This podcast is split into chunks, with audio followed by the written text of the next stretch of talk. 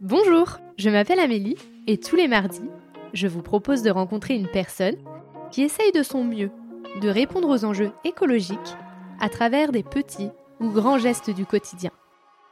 J'espère que vous écouterez avec affection leur chemin, leur combat, leur colère, ainsi que leur joie, leur fierté et leurs bons conseils. Évidemment, nous pouvons mettre de la douceur et de l'optimisme dans l'écologie. À travers ces épisodes, je souhaite semer des petites graines qui permettront, évidemment, de faire éclore de nouvelles croyances.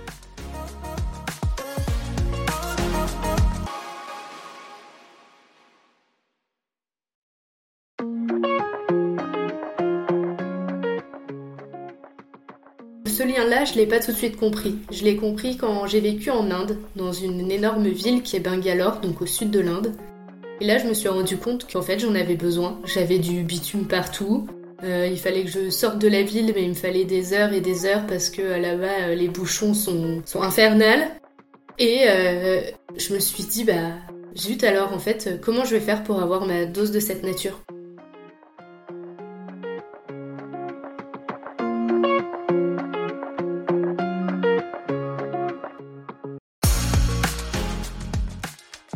Le podcast, évidemment, a pu voir le jour après un long chemin. Je cherche encore ma pleine légitimité à parler de ce sujet, car je suis loin d'être parfaite. Mais faut-il être parfait pour commencer des choses? Doit-on être un expert de l'écologie pour oser en parler? J'ai décidé, à travers cet épisode, de vous expliquer mon cheminement. Je ferai cet exercice tous les 15 épisodes, pour faire un bilan sur ce que j'ai appris à travers mes rencontres. Je vous souhaite de passer un bon moment en ma compagnie. Mon lien à la nature aujourd'hui, il est euh, très important. Euh, j'ai besoin euh, d'aller dans mon jardin, j'ai besoin là au moment du printemps de regarder les fleurs pousser, les arbres bourgeonner. j'ai besoin d'aller courir plusieurs fois dans ma semaine juste pour souffler, sans rien sur les oreilles. J'arrive pas à écouter des choses, j'ai besoin d'être pleinement dans la nature au moment où, où je cours. Donc des fois c'est long parce que ma, ma, tête me laisse pas beaucoup tranquille, surtout dans les périodes de stress. Ce lien-là, je l'ai pas tout de suite compris. Je l'ai compris quand j'ai vécu en Inde, dans une énorme ville qui est Bangalore, donc au sud de l'Inde. Et là, je me suis rendu compte qu'en fait, j'en avais besoin. J'avais du bitume partout. Euh, il fallait que je sorte de la ville, mais il me fallait des heures et des heures parce que là-bas, euh, les bouchons sont, sont infernales. Je me suis dit, bah, Zut alors en fait, euh, comment je vais faire pour avoir ma dose de cette nature? Donc oui, en Inde, pour euh, ceux qui m'écoutent et qui euh, connaissent où je vivais, je vivais dans une, villa, ça s'appelait. Il y avait un jardin, il y avait une piscine, il y avait plein de choses.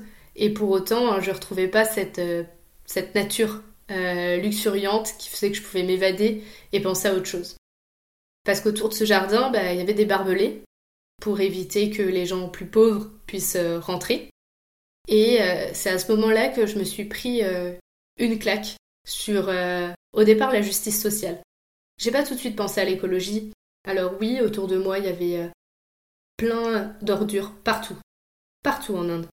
Il y avait des endroits où ça, ça, ça, pue la mort, mais ça pue pas parce que, parce que les, les gens sont sales, mais parce qu'en fait, il y a des ordures qui restent des jours et des jours dans de l'eau au même endroit qui stagne et ça sent horriblement mauvais. Et donc l'Inde m'a fait prendre conscience de cette injustice sociale qu'il y avait autour de moi, les pauvres, les riches, les entre les deux. Autant je fais partie des entre les deux quand je suis en France, autant quand j'étais en Inde, je faisais partie des riches. Et faire partie des riches dans un pays pauvre comme l'Inde, ça m'a complètement contrariée, déstabilisée, rendue triste, et surtout, j'ai compris que l'argent ne faisait pas le bonheur. Les personnes autour de moi les plus heureuses, qui m'ont fait le plus de sourires, qui m'ont donné de leur personne, qui m'ont aidé, ça a toujours été les gens les plus pauvres. Je sais que c'est un peu cliché de dire ça, mais c'est la, réalité. J'ai travaillé euh, en tant que bénévole dans une association 4 heures par semaine, dans un bidonville. Donc dans ce quartier, il y a un jeune qui arrive à fond sur moi euh, en scooter, qui est à deux doigts de me renverser. J'arrive à l'éviter, je ne sais pas trop comment. Et là, tout d'un coup, je vois un vieux monsieur se lever, choper le gars alors qu'il était encore moitié sur son scooter en train de rouler, le ramener vers moi et lui demander de s'excuser. Enfin, je suppose que c'est ça parce que je ne parlais pas leur langue, mais je suppose que c'était ça. Et là, je me suis dit, mais waouh, il y a vraiment dans ce quartier-là, chacun fait attention à ce qui se passe autour de soi. Et s'il y a quelque chose qui se fait pas, et eh ben tout de suite, on va devoir rendre des comptes ou expliquer pourquoi. Il y a de la vie partout en Inde, tout le monde se parle. C'est dans les quartiers les plus pauvres où il y a le plus de bruit, où les gens se parlent, partagent, rigolent. Oui, on est un peu regardé de manière curieuse quand on est blanc. Au fond, j'ai vraiment vu de l'amour dans leurs yeux euh, quand ils se regardaient entre eux. Et ça, je l'ai absolument pas trouvé chez les plus riches. Chez les plus riches, c'est on est derrière notre argent, on pense que tout nous est dû, on respecte pas les règles, on prend de haut tous les gens qui sont euh, plus bas que nous. On se drogue, on boit. Alors je dis pas que ils ne boivent pas dans chez les plus pauvres, mais c'est beaucoup plus compliqué parce que ça coûte cher. Alors que les riches, ils ont ouais, ce côté euh, droit à tout. Alors j'ai pas envie qu'on pense que je fais un, un les pauvres contre les riches, c'est mieux d'être pauvre euh, que riche. Non, non, je vous raconte vraiment ce que j'ai vécu en Inde et comment je l'ai vécu. L'Inde escalée, et j'ai aimé ce pays pour, euh, pour ce qu'il a pu m'apporter, mais il m'a surtout apporté un nouveau regard sur ma vie, sur la manière dont je voulais la construire. Et euh, est-ce que ça m'allait, ce que j'étais en train de faire? Je ne l'ai pas compris tout de suite. Sur le moment, euh, j'ai vécu comme une personne riche qui de temps en temps va faire des missions bénévoles dans les quartiers les plus pauvres, mais j'ai pris l'avion pour aller visiter des tonnes de villes. Euh, je me suis fait plaisir dans des hôtels qui coûtaient euh, très cher et que j'aurais pas eu les moyens euh, si j'avais été en France. j'ai fait des très grosses soirées, j'ai vécu dans des villas. Et en même temps, j'avais ce besoin de revenir à l'humain, à ce qui existait vraiment, aider. J'ai été prof de français aussi et j'ai adoré voir dans le regard des gens la fierté qu'ils avaient quand je leur disais que c'est bon, ils avaient enfin compris comment conjuguer le verbe être ou les chiffres. Et ça, c'était, euh, c'était vraiment incroyable, tous ces partages que j'ai eus. Je suis revenue en France à cause du Covid, euh, vu qu'on ne savait pas, c'était en 2020, en juillet 2020, on ne savait pas du tout comment, euh, quelle était cette maladie réellement, comment ça se passait. Tout le monde pouvait sortir en France et nous, on n'avait toujours pas la possibilité de sortir en Inde et c'était très compliqué, surtout quand on était on était français, euh, enfin blancs surtout, euh, on nous considérait comme des gens un peu privilégiés et riches et donc c'était pas force, enfin il y avait plein plein plein de on et plus ça allait et plus je me sentais mal enfermée euh, dans cette ville-là, dans cette prison dorée comme je l'appelais, parce que en fait j'ai été obligée de sortir avec un, un Indien, sinon on avait un risque d'amende plus élevé. Chris, qui était notre colocataire, travaillait et donc on devait l'attendre le soir pour aller faire des courses, pour faire n'importe quoi. C'était très très compliqué. Ça s'est un petit peu euh, calmé, un peu ouvert euh, juste avant qu'on parte, donc au mois de juin. Mais entre mars et, juin, à part euh, voir le jardin de, de Noussadoua, j'ai pas vu grand chose. Et là, j'ai eu un gros manque de ma famille, de mes amis. Donc, je suis rentrée. La vie a fait que je suis repartie en Roumanie. Et là, en Roumanie, c'était totalement différent. Les gens, sur leur visage, ils sont beaucoup plus fermés, ils sourient beaucoup moins. Une fois que t'as brisé la glace, ils sont, ils sont gentils et ils t'aident. Hein. Mais le premier abord, c'était quand même un pays très froid, contrairement à l'Inde. Et j'avais pas tellement envie d'y aller en Roumanie. Donc même euh, mon état d'esprit était complètement différent. C'était compliqué euh, pour moi. J'y suis pas restée longtemps. J'y suis restée seulement deux mois parce que j'ai eu le Covid. J'ai eu le Covid en Roumanie. Et là, ça a été euh, une descente aux enfers. C'est-à-dire que euh, les deux premières semaines de Covid, j'ai pas eu de grosses difficultés. Et puis la troisième semaine, pour qui, pourquoi, je ne sais pas, j'allais reprendre le travail. J'avais des pincements au niveau du cœur. Et euh, j'ai ma, ma, manager, Samia, qui me dit euh, Amélie, là faut que tu retournes voir le médecin, c'est pas normal. Moi j'étais en mode, je suis jeune, ça fait déjà deux semaines que j'ai le Covid, j'ai pas de problème, j'ai eu un petit rhume, rien de méchant. Pourquoi ça partira en cacahuète au bout de trois semaines Et en fait, ça a été de mal en pis. Douleur,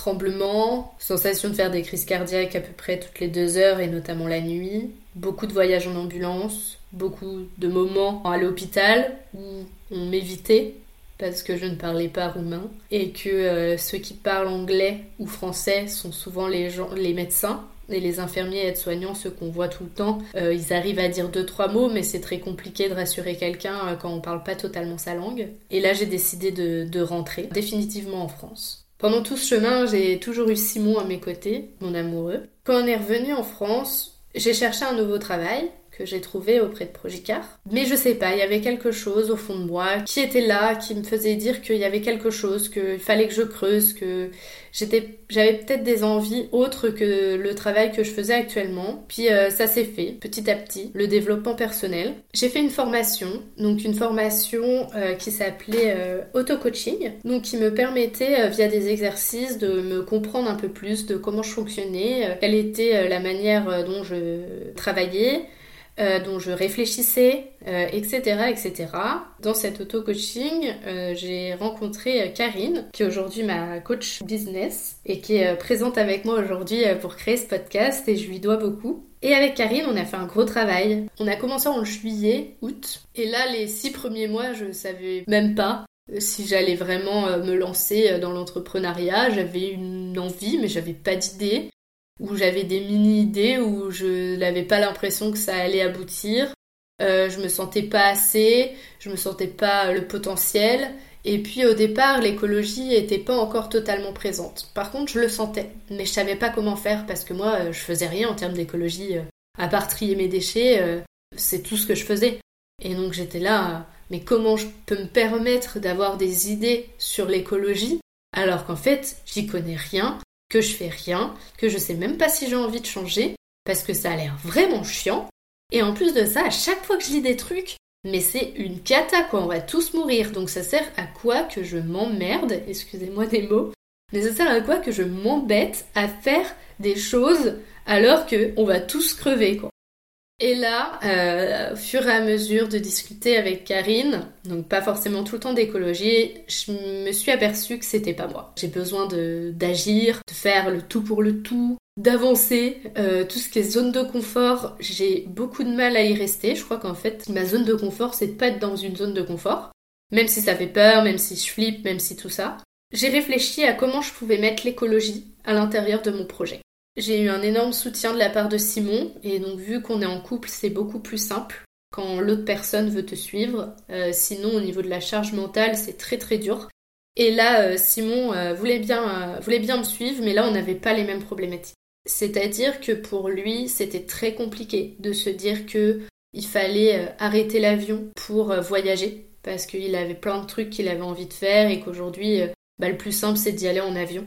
Donc lui, ça a été tout ce deuil-là alors que moi, j'étais en mode, bah, moi, il y a plein d'endroits que je connais pas en France, il y a plein d'endroits que je connais pas en Europe, puis ça a l'air stylé, donc euh, ouais, bah peut-être qu'un jour j'irai en, Thaïlande ou j'irai à Bali, ouais, ça me ferait bien rêver, mais il y a peut-être un autre moyen. C'était pas ça qui me faisait le plus mal d'arrêter. Moi, c'était euh, le bœuf, la viande en règle générale. J'adore ça. On a toujours mangé ça chez moi. En plus de ça, ma sœur, qui est végétarienne, elle a quand même bien morflé euh, dans, ce choix-là auprès euh, de ma famille, mais elle a tenu bon. Et je me suis dit, oh non, mais elle est vraiment courageuse. Moi, je sais pas si j'aurai ce courage-là. Et puis surtout, mais j'adore ça. Mais comment je vais faire pour arrêter? Et donc, en réfléchissant, on a réussi à se trouver des solutions. C'est-à-dire que on a recherché, on a vu qu'en train, on pouvait faire pas mal de choses. Donc, euh, ça l'a soulagé de se dire qu'il pouvait continuer à voyager. Et moi, on a décidé de diminuer le bœuf, parce qu'on a vu que c'était le bœuf qui, euh, avait un impact carbone très conséquent, donc on a diminué le bœuf. Donc au départ, on s'est dit on n'en mange plus que euh, deux fois dans le mois, puis une fois. Donc les premiers temps, dès que j'avais mangé mon bœuf du mois, j'étais là en mode oh putain, maintenant faut que le mois d'après. Dès que le premier du mois d'après, je regardais euh, Simon avec des yeux en forme de cœur en mode c'est bon, je vais pouvoir remanger du bœuf. Et en fait, au fur et à mesure, je me suis rendu compte que mon cerveau oubliait le bœuf. Et qu'en fait, j'attendais plus le mois d'après pour en manger. Que ça pouvait m'arriver de pas en manger du tout dans un mois. Et que c'était ok. On n'a pas forcément diminué tout ce qui était volaille parce qu'on en mangeait déjà pas beaucoup. Et après, euh, le porc, c'est un petit peu plus compliqué pour nous parce qu'on est des fans de pâtes carbo, de pâtes en règle générale, et souvent, bon, bah, on a besoin d'un peu de jambon et de lardon. On n'est pas euh, complètement végétarien, Euh, on a diminué beaucoup la viande et déjà ça, on en est hyper fiers. Euh, et c'est rien que ces petites choses-là euh, que, que chacun on pourrait faire pour mettre un peu notre pierre à l'édifice. On a décidé d'arrêter de prendre l'avion, donc comme je vous l'ai dit. Donc là, on part en Italie cet été en train. Donc ça va être tout nouveau. On ne sait pas encore si on amène nos vélos ou pas. On verra. Donc forcément, c'est une autre organisation, faut prévoir plus longtemps. Le temps d'y aller et de revenir sont beaucoup plus conséquents, donc il faut le prendre en compte, mais euh, ça va être chouette. On a décidé d'avoir qu'une voiture pour deux. Cette voiture, on l'avait déjà depuis un moment, c'est pas un SUV, c'est une petite, euh, une, petite une petite 108, pardon. Et on a décidé qu'on continuerait et qu'en fait, on, quand tous les deux on a besoin de la voiture, et bah on trouve un moyen, soit l'un euh, bah, annule son rendez-vous parce qu'en fait on peut pas être, euh, on a tous les deux absolument besoin de la voiture, soit euh, on décide que bah il y en a un des deux qui peut prendre le vélo pour y aller, ou le train, ou le bus, ou à pied. Et en fait on s'est rendu compte qu'en faisant ça, et ben on était vraiment dans une réflexion de est-ce que j'ai vraiment besoin de la voiture? Parce que si on avait eu tous les deux une voiture, c'est sûr qu'on se serait dit oh là là, flemme, je vais y aller en voiture. Alors que là, en fait, on est obligé de se poser la question. Et c'est aussi dans ces moments-là qu'on se rend compte que, ah ben, en fait, non, j'ai pas forcément besoin de la voiture. Après, on a aussi décidé de consommer autrement, euh, notamment dans tout ce qui est euh, achat de fringues, euh, de chaussures, etc. On réfléchit. Est-ce que j'ai vraiment besoin de cette nouvelle chemise? Oui, non. Est-ce que j'ai besoin de ces chaussures? Est-ce que voilà, on se pose toujours la question de en a-t-on un réel besoin? Et surtout, on peut se faire plaisir.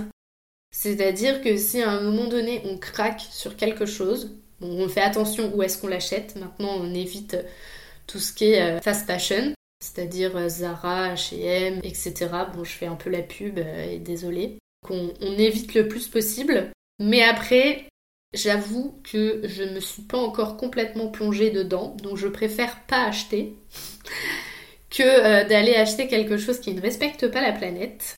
Donc vu le nombre de vêtements que je me suis acheté avant d'avoir conscience de tout ça, ça va. Je, je vais tenir encore quelques temps. On va au marché aussi, on achète en vrac, on essaye le moins possible d'aller à U, on cuisine, ou plutôt Simon cuisine. Pareil, c'est une autre façon de voir les choses. On réfléchit à ce qu'on va faire la semaine d'après. On planifie parce qu'on sait qu'en fait on va pouvoir aller acheter nos légumes qu'une fois dans la semaine. Pour si vraiment il y a un problème, on va aller au U. Hein. On n'est pas non plus euh, complètement fou ou plutôt euh, complètement euh, bloqué par, par nos convictions, mais en fait on essaye. Parce que la société autour de nous, elle nous aide pas forcément. Là, je dois aller sur Bordeaux et je dois mettre 6h30 de train alors que je mets que 3 heures en voiture. En ce moment, avec le début du podcast, gagner 6 heures pour l'aller-retour dans... en deux jours, bah ouais, je vais prendre la voiture. Mais j'ai fait un blabla car parce que je me suis dit, bon, bah je prends la voiture, mais j'essaye de faire quand même un petit geste et je prends blabla car. Je peux pas être parfaite. La société aujourd'hui m'aidera pas à l'être. Donc j'essaye, avec tout ce que j'ai autour de moi, d'en faire un jeu. Je sors aussi de ma zone de confort, même au niveau euh, médical, par exemple, euh, je vais essayer de trouver tous mes nouveaux médecins à Bois et aux alentours. Alors que j'ai tous mes médecins que je connais depuis des années qui sont en Vendée, parce que je viens de Vendée, et je pourrais faire l'aller-retour. C'est pas non plus si loin. Mais je me dis, mais non, bah, ça fait dépenser de l'énergie alors que j'ai exactement la même chose à côté. Les difficultés que je trouve aujourd'hui, c'est euh, le regard des autres. Dès qu'on fait quelque chose, une fois qu'on l'a fait, une fois qu'on a dit notre point de vue sur l'écologie, on nous demande d'être tout le temps parfait, de jamais changer, de montrer l'exemple. On nous fait croire aussi, toi en tant qu'individu, t'es censé faire attention à la planète. Oui, mais pour moi, la société, politique, les entreprises, tout le monde doit faire sa part. Mais j'ai décidé de pas attendre la politique et les entreprises pour faire moi mon chemin. Parce que je me dis que plus on sera d'individus à faire les choses, et plus on aura un pouvoir de faire basculer le gouvernement et les entreprises pour qu'ils nous suivent. J'ai aussi des difficultés sur ma légitimité. Est-ce que j'en fais vraiment assez pour la planète pour être légitime à faire ce podcast, à en parler Est-ce que je me documente assez? Est-ce que il faut que euh, je sois beaucoup plus euh, présente lors de manifestations écologiques? Je ne le suis pas aujourd'hui. Est-ce que je dois donner beaucoup plus mon avis sur ces choses-là? Est-ce que c'est mon job? Est-ce qu'il faut faire ça pour être légitime? Est-ce qu'on est tous légitimes? C'est vraiment mes questions du moment. Faut que je me lance dans cette aventure, que j'essaye d'amener le plus de monde avec moi, qui comprennent que je suis pas parfaite, et que ce podcast je le lance, et qu'il y aura des gens beaucoup plus parfaits que moi, même des gens qui se sentent pas légitimes, vous verrez, et que en fait ils vont m'apprendre plein de choses.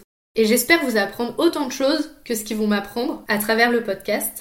Vous allez avoir certains déclics, d'autres que vous n'aurez pas. Peut-être des choses où vous direz mais oui, mais moi j'ai envie de commencer à me faire à faire de l'écologie euh, via ça parce que ça va être facile. Et puis après avoir un autre objectif, pour être totalement transparente, j'ai grave les flippettes. Grave les flippettes de faire ça. Mais c'est ok. De toute façon, euh, si la vie était si simple, elle serait pas si sympa. Si on restait toujours dans notre zone de confort, on rencontrerait pas des gens exceptionnels. Donc moi, mes objectifs, c'est de faire en sorte que ce podcast soit un moment de détente, de prise de conscience aussi, parce qu'il y aura des invités qui vont peut-être dire des choses qui vont pas faire plaisir ou qui sont dures à entendre parce que euh, ce seront leurs difficultés et ce sera leur vraie vie. Et aussi des moments beaucoup plus euh, doux parce que l'écologie ça a aussi des moments doux et j'ai envie que vous vous accrochiez à ces moments doux et de joie et que vous vous dites ah moi aussi, moi aussi j'ai envie d'aller là-bas. Merci d'avoir écouté cet épisode. J'espère qu'il vous a donné envie de participer à la transition écologique et vous a donné une nouvelle oreille attentive à ce qui nous entoure. Si le cœur vous en dit, je vous propose de me laisser un avis, de vous abonner et de me rejoindre sur Instagram, Facebook et LinkedIn. Vous pouvez m'envoyer un message à évidemment e.vie.de2ment-podcast.gmail.com.